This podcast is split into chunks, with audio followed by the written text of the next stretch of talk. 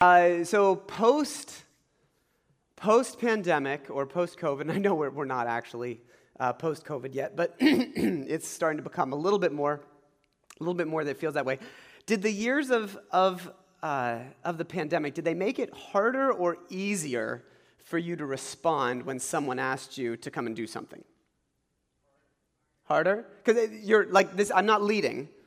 Like for some of you, you might have been like, after that long of like isolation, I was dying to do anything. Like anybody like that that was like, just get me out, let's go be social, right?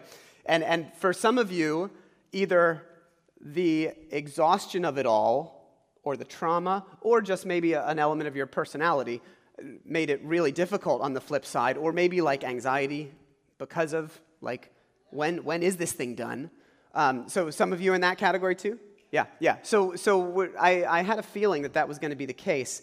Um, some in each direction, but uh, it, it, can be it can be hard when when invitations come our way uh, after we've been through a lot. So I, I actually want um, I want to go back to basics a little bit today, and maybe it's because uh, next week um, we are celebrating baptisms. Uh, not too late, by the way, if you want to come talk to me afterwards. But next week we'll be outside. Hopefully, we get different weather than we have right now. Um, but next week we'll be outside sharing a brunch. Everyone's invited. We're going to celebrate baptisms out on the, on the side of the building. Maybe it's because of that. Um, maybe it's, uh, it's just because we can never possibly talk enough about discipleship at the center of what we do. But I want us to think about invitations today. All right, and this will kind of lead us into next week as we transition into the fall. Um, but I, I want us to think about what God invites us into and specifically why we might be either eager or hesitant to respond to those invitations based on kind of what we've journeyed through, um, each of us uniquely and individually. Uh, but I want us to establish kind of how central invitational language is in the scriptures. I can't possibly do a survey of this because it's just overwhelming. But, but there are, are passages that give us a glimpse that we're going to look at to, and tie to Jesus in just a minute that remind us that there is a constant invitation from God toward people.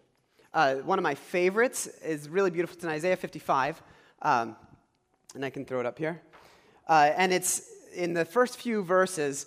Uh, it reads, Come, all you who are thirsty. We actually sing a song. Jess loves this song. When Jess is leading us, she sometimes uh, plays this one. Come, all you who are thirsty, come to the waters.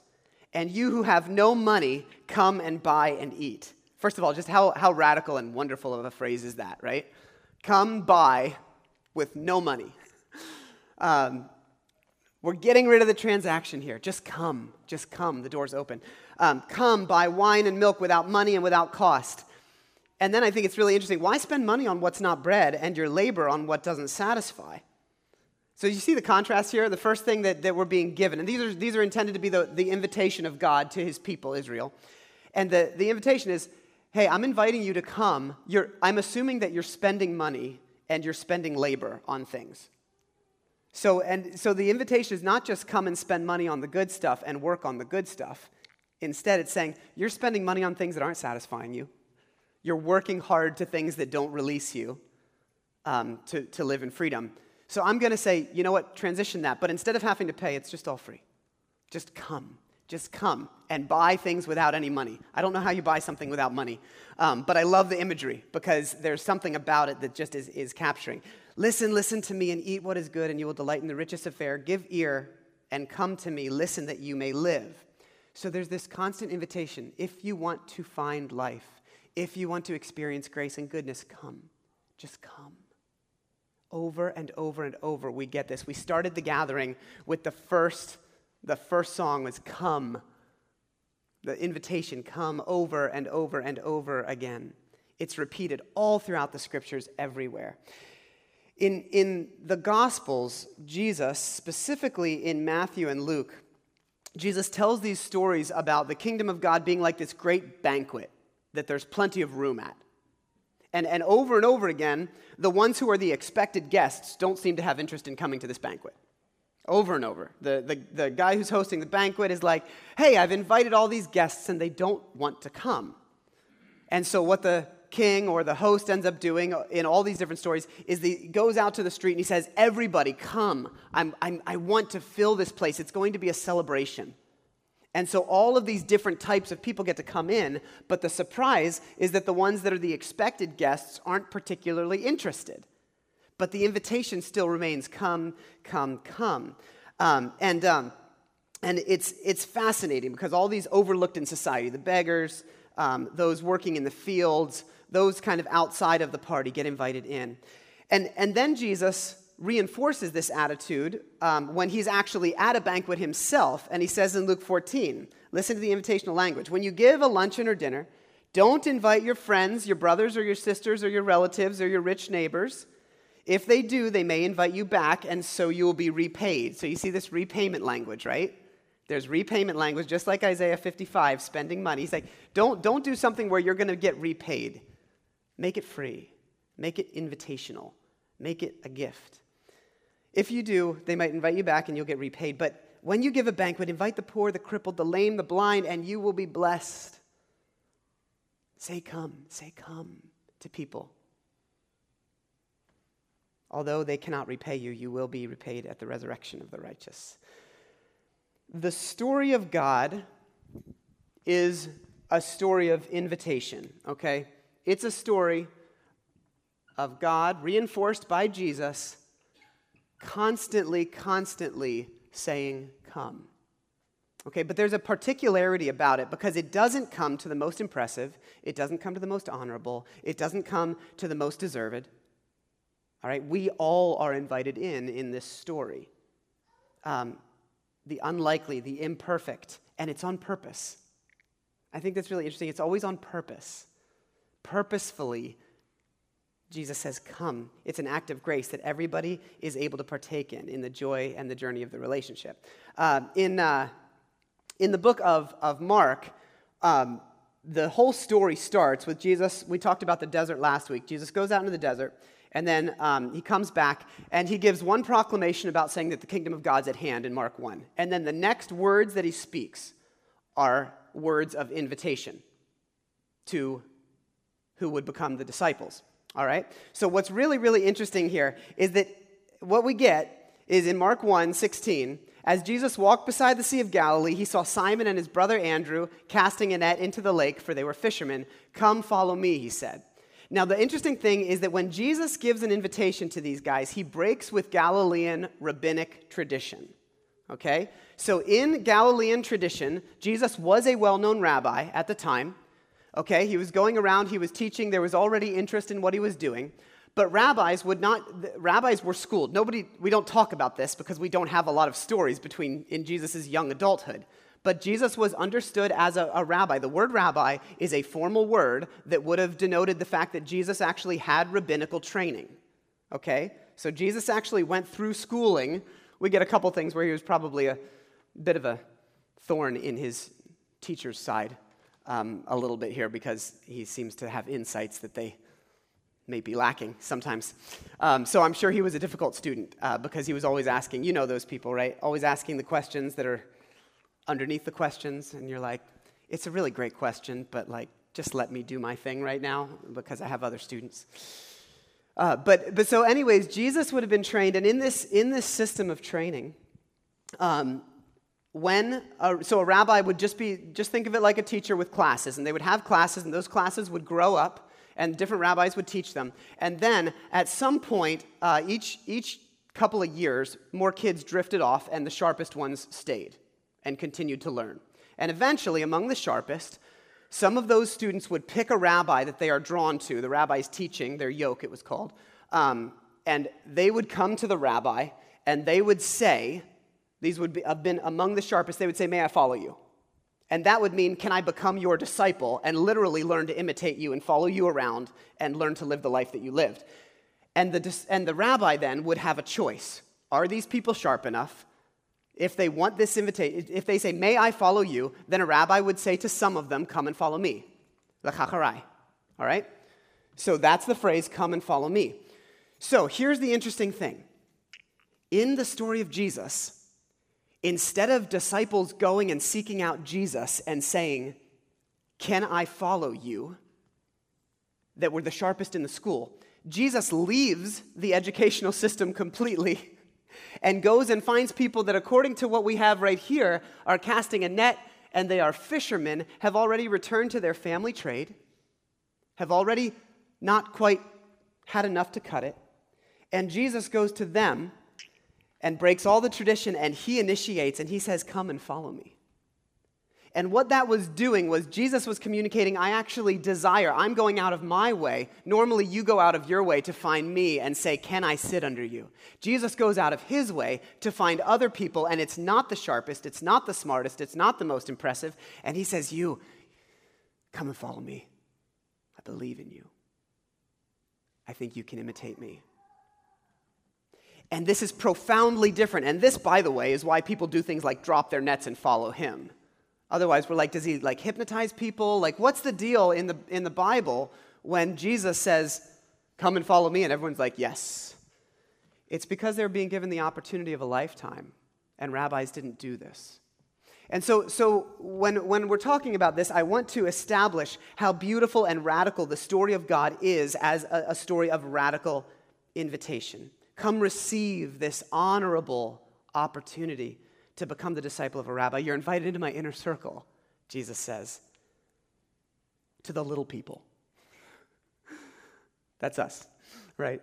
The ones who are not at the top of society, the ones who are not impressive, who make mistakes, who have big questions, who don't have it all figured out. The Word of God says, Come, it's okay. I believe in you. I want to journey with you. Praise be to God for that. Um, but what does he say right after this invitation? Here's the thing. Like, we get, come follow me, Jesus said, and then he follows up. The sentence wasn't even over. And I will make you, or I will send you out to fish for people. They were fishermen. Jesus says, Come follow me, and I will send you out to fish for people. So it's really fascinating when he says, he says, Come, and then I will send you out to fish for people. So there's a movement to not just come in, but to do something new. And I will make you fishers of people. So it's not just about coming, but immediately connected with that invitation from Jesus is to become. So there's come, but become something new. And we see this language in the, in the New Testament, right? If you are in Christ, if you've come to Christ, you're a new creation. So there's something new that's being formed. So the invitation of God is not just to come, but to become something fresh, something new. We're hitting basics here, but it's worth it over and over again when we think about this. Um, so, so when we think and break this down maybe into some other language, um, one of the things that we might say is that the come is an invitation to connection. We're going to get our whiteboard usage today. Okay? So the come is an invitation to connection, right? But that moves then toward also conversion, right? Transformation. And the reason that we have to keep this in front of us is because sometimes we move, well, I'll get there in a second. We, we move in one direction or the other of the two extremes, and we miss the beauty of the second one.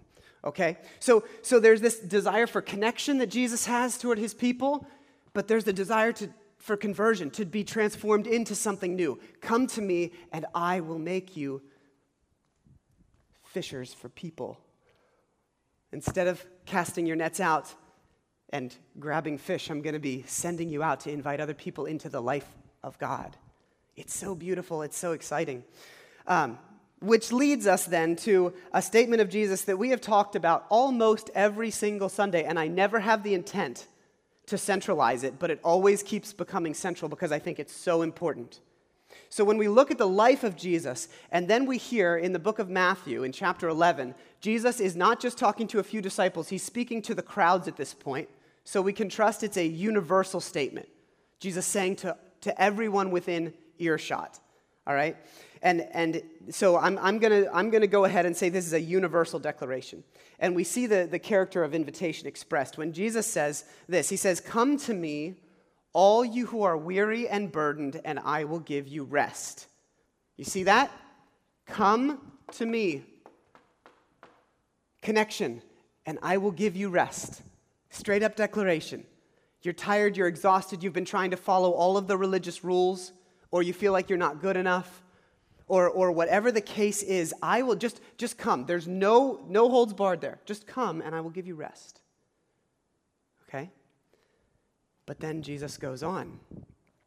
And after he says, Come and I will give you rest, he says, Take my yoke upon you, my way of teaching, and learn from me. But Jesus is doing a bit of a word play because oxen also use something called a yoke.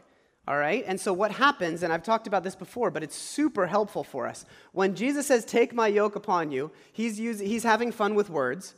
And he's, the yoke of a rabbi was a way of teaching and seeing the world. So take on my worldview, Jesus is saying, but also become linked to me. Take my yoke upon you. A yoke was an apparatus for farming whereby two oxen would be linked together.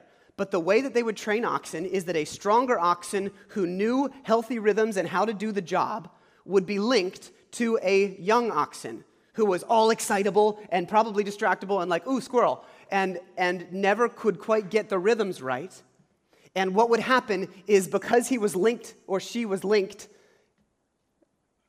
are oxen, is, is a female oxen an oxen? Or an, no, oxen because they have, yeah, just male. Okay, so I'm not trying to be sexist here, but so he would be linked to this other, um, this, this other more experienced oxen. And so what we get is take my yoke upon you and learn from me. Learn my ways of life. I think uh, the message translation by, um, by Eugene Peterson, the paraphrase, he says, Learn my rhythms of grace. But it's, it's doing something, all right? So you're going to come to me but you're also going to take on this yoke and learn a new way of being. Learn how to do something fresh and new. All right? And so, so, um, so what we're getting here is we're going somewhere with, with all of this. But, um, but the, the invitation uh, becomes, well, yeah. So eventually now, it's not just connection, right? But this invitation um, because take my yoke upon you is about imitation. There we go. So there's, in, um, did I spell everything right? Invitation, invitation. Yeah. So each time, this is these are our two sides. So there's this movement, right? Come, become. And what that means is, on one side here, look at the words of Jesus on the screen. We have the invitation to rest and on the other side, uh oh, we have the invitation to action. I was going to call it work because that's really what it is, but we have so many negative connotations with work. So Jesus invites us to rest deeply, and then Jesus invites us to move from that in a new way to live differently in the world around us. This is Christianity 101, but unfortunately, it's not because we have such unhealthy understandings of discipleship that are all about a disembodied soul instead of soul rest in union with God that, yes, leads to eternal life and it leads to the kingdom growing up right now in our midst like a flower through a crack in the sidewalk. In our world right now, actions of love that transform things, that reveal who God is. So, what ends up happening is that we run into problems if we don't embrace both of these invitations the invitation to rest in God and the invitation to live differently and, and act. So, here's what we do. I haven't done this for a long time. Um, we're going to do a matrix. Some of you have been around for years. We used to do this constantly, right? Not like the matrix, like the, like, but like a, a, a matrix. Um, all right. Okay. All right, so when we do a matrix, we have a minus side and a plus side, plus side, minus side. Understood? That's, that's our basic. So um, the matrix that we're going to work with is what I'm going to call um, soul rest. Okay. I don't know what letter that is. soul rest on one continuum, all right, and empowered action on the other. All right? Some of you guys who are like numbers and shapes people, you're going to love this. So, so on one side we have a life of soul rest, and on the other side is empowered action. And by the way, no, no, saving that for a second. So what ends up happening is if, I mean, if we're not finding any rest in God and we're not doing anything to follow Jesus, then like there's not a lot of life in our faith. Um, so we're just going to kind of cross this out. But if you have a life where you are all about me and Jesus, soul rest, I just love hanging out with Jesus. And, and it's just so wonderful. Jesus, you died for me, you saved me, I love you, I love you. And that's where it ends. And that's where it ends. That's beautiful, by the way, except when that's where it ends. And so what you get is you get a life that is highly comfortable, very individualistic, and to be honest, I, I hope is kind of boring. If you read the words of Jesus, you're just missing out on so much. So you get this world where, um, where you have a lot of focus on the come, but not a lot of becoming, not a lot of walking away in new creation. You're not understanding God's call to be people of justice, to work, to care for the poor and the oppressed, to be people who invite others in, to be people who stand up and say, We have things that need to be made right in the world because it's fractured because of hatred, because of violence, because of racism. And we are the people that seek to make it right. So let's talk about that. Let's talk about that priority because up here, you've got all of the empowered action. You're really focused on all of the things that Jesus says to do, right? So, so your life is about this is supposed to be what I do, what I do, what I do. But here's the thing if you're not grounded deeply in Jesus, then what ends up happening is number one, the exhaustion takes over. So there's so much exhaustion because you're kind of saying, I'm going to do all these good things, but I have to accomplish them independently of God, independently of, of finding deep rest for my soul, which, by the way, will destroy us because there's always more to be done. I wish there wasn't, but there's always more to be done until you lose yourself completely and then you become no good to the world because you get burnt out. So there's burnout here. And, and honestly, the, the other risk here is when we try to say, I want to stand for the things of Jesus, but I'm not finding deep connection in Jesus, then what we end up doing is we end up feeling toward other people who are not like us attitudes that don't look Christ like at all.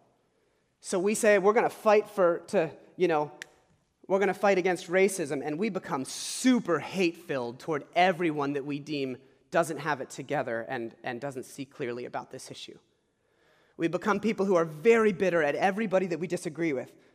So, so it's a real risk, especially right now in our world, with how much we prayed about division, with how much division there is, there's a real risk that if we aren't finding the deep invitation of Jesus to come as something that's compelling, if we aren't practicing that, if we aren't, like we talked about last week, getting away into the wilderness to find life in Jesus, independent of action, then when we try to do action, we will find ourselves getting bitter, getting burnt out, getting exhausted.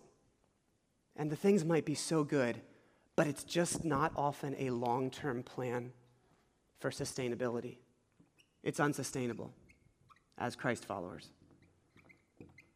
Like 10 years ago, I went to a, uh, a seminar called Action and Contemplation. And I was like, this sounds interesting, but I really like these things are very different in my mind. like there's like the contemplative life, and then there's the life of social action out there, loving people radically. And, um, and I sat under listening to these contemplatives who spent significant parts of their time just being still with Jesus and withdrawn and the other half of their life being like super involved in redemptive work in the world. And they, the idea was that these things, contemplative, life, finding deep life in Jesus, having a self awareness, and a, a life of radical love. These things are literally two sides of the same coin. This is literally learning to love God and love others like Jesus' priorities were. So, so um, there's, there's just real beauty in starting to understand, again, that these two things are going to be in, incomplete without each other. So, what do we do when we start to learn how to receive both of the invitations to come and become, right? To the we, we receive God's invitation in and to be to be imitators of God. Then, right, we get shocker, this is not going to be some amazing word. We get healthy discipleship up here. Right? And this right upper quadrant, like all matrices, are where we want matrices are where we want to be. Okay? So we have this movement of wanting to live a life that hears the words of Jesus, come. All you who are weary and I will give you rest. And we don't burst, burst past that. We hear it. Come if you're tired. I've been tired and I've come and I've just needed to find rest in Jesus without any expectation of action. And some of you might be there without any expectation of action. And you might be there, but if you are truly finding rest, you will find that what ends up happening is something transforms within you that makes you want to take that new groundedness and be a lover of people and care for the world and reflect Jesus' image everywhere you go, more and more. That will be the natural outflowing of hanging out with Jesus long enough. You don't want to stay alone. Um, and I mean, th- this idea of internal and external, that's actually why we celebrate baptism the way we do. So next week, when, when we celebrate the kind of the public expression of, of identifying with Jesus and, and in the encouragement and context of our local church, like it's this internal, deeply spiritual thing that is super physical and messy. It's splashy, you get soaked. I mean, you all won't get soaked unless you all decide to jump into the pool afterwards. Um, but like when you step into baptism, it's a really physical, grainy thing. But it's also deeply spiritually. It's about the internal transformation, but it's expressed in a very physical, external way. And that's why we do that. That's why that's our tradition to immerse people, go under, get fully soaked, right? That's not, that's not what it's about. It's about the internal transformation of saying, Jesus, I want to identify my life with you but it's expressed really physically, right? And so that's kind of one of the, the beautiful things. Um, okay, so, um, and by the way, I said this once, I'll say it again. I'll probably say it again before the, my last sentence, but there's still time. If you're interested in saying, you know what, I really have been moving toward Jesus, or I have moved toward Jesus, but I've not taken this step of expressing my, my faith through baptism, it's just so beautiful. It's just so fun. We have a wonderful time celebrating God. Okay, so this is God's way, but if we are told, like, um, like uh, Ephesians 5 tells us to be imitators of God, then maybe we need to at least spend a moment here before we head to some dialogue. We need to at least spend a moment thinking, what does it look like then to imitate God in even the approach Jesus gives of an invitational life? Like, what does it look like for you to live a life that invites people to come? Or that responds when you're invited? What are the little ways? What are the, what are the walls that have built, been built up that maybe Jesus is saying, hey, I want to break that down just a little bit so that you can experience the beauty of relationships in new ways, so that you can grow, so that maybe it can even be a transformative experience for you and someone else together. Um, you know, I. Uh, maybe the whole reason that this word is sticking in my mind i'm a cross country coach and we're in our second week but we, um, we're hosting for the first time ever at White Clay Creek this fall. We're hosting uh, a big meet for middle schoolers only. And it's an, we call those invitationals. That's what you call something in cross country. It's an invitational. It just hit me last night that I've been doing all this paperwork at night, like on making a flyer for an invitational. And then my other time, I'm writing this message on invitation, and uh, not always super quick on the uptake. But um, but so I was just thinking about that last night. And one of the things that I'm so excited about is that we believe that we can create this awesome moment. And so I'm trying to get out word to all of the athletic directors and all the local middle schools and stuff and say, come. Now it costs them money because we have to pay state park. So it's not free. Metaphor breaks down a little. But the idea is come because we're going to, when, you're, when you welcome in this, you're going to be, be able to be a part of a moment a part of a, a significant moment that's going to just celebrate, you know, all this fun of physical activity and encouragement, and, and we're going to do it well. Like Jesus' invitation is to come is, come, we're going to, we're going to create a life, not just a moment. We're going to create a life. Come.